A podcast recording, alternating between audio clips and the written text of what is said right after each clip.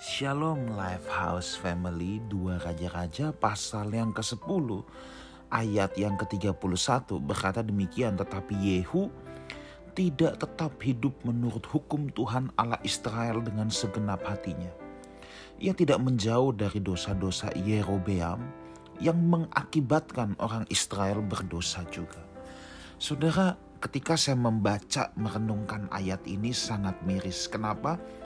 Kalau saudara perhatikan dengan detail, ya dua raja-raja pasal yang ke-9 dan yang ke-10 maka saudara akan menemui bahwa Yehu ini sebenarnya uh, hanyalah panglima tentara, saudara ya. Dia dari prajurit. Dia hanya panglima tentara. Dan pada saat itu Yehu selalu melakukan apa yang benar di hadapan Tuhan. Dia menyingkirkan berhala, dia menyingkirkan Baal. Dia melakukan apa yang menyenangkan hati Tuhan tetapi persoalannya ketika Tuhan angkat dia naik, akhirnya Yehu bukan lagi menjadi prajurit, bukan lagi men menjadi panglima tentara, tetapi Yehu menjadi raja di antara orang Israel. Nah, ketika Yehu menjadi raja, ini loh saudara ya. Alkitab berkata bahwa Yehu tidak tetap hidup menurut hukum Tuhan, tidak tetap hidup menurut hukum Tuhan. Kok bisa? Nah, saya merenungkan saudara ya. Seringkali memang kalau kita sedang ada di bawah, kita akan setia. Tetapi ketika sampai atas, ada banyak orang yang jadi berubah setia sama Tuhan. Ada banyak orang yang menjadi lupa sama Tuhan. Saudara, apa sih itu kesetiaan? Sebenarnya kesetiaan itu tidak ada urusannya dengan status, saudara. Kesetiaan tidak ada hubungannya dengan kondisi hidup. Seharusnya kita di atas ataupun di bawah, kita jangan berubah setia. Kesetiaan kita malah harus bertambah, tidak peduli. Apakah hidup kita sudah diangkat naik atau belum? Apakah hidup kita masih di lembah kekelaman?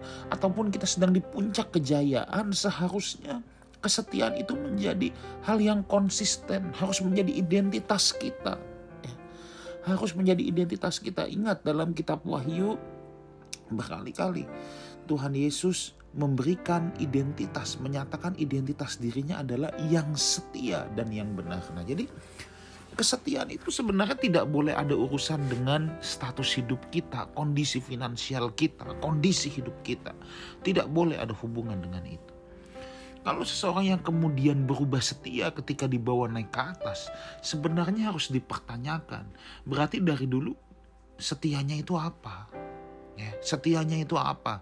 Apakah betul setia dalam ketulusan atau hanya supaya memancing Tuhan, supaya membuat dia terbang tinggi ke atas dan pada saat di atas lupa akan segalanya, ya.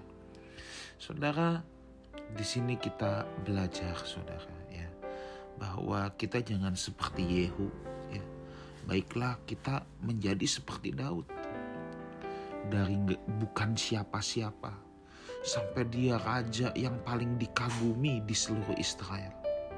Hati dia tetap melekat sama Tuhan, tetap hidup takut akan Tuhan, tetap hidup menurut ketetapan-ketetapan Tuhan.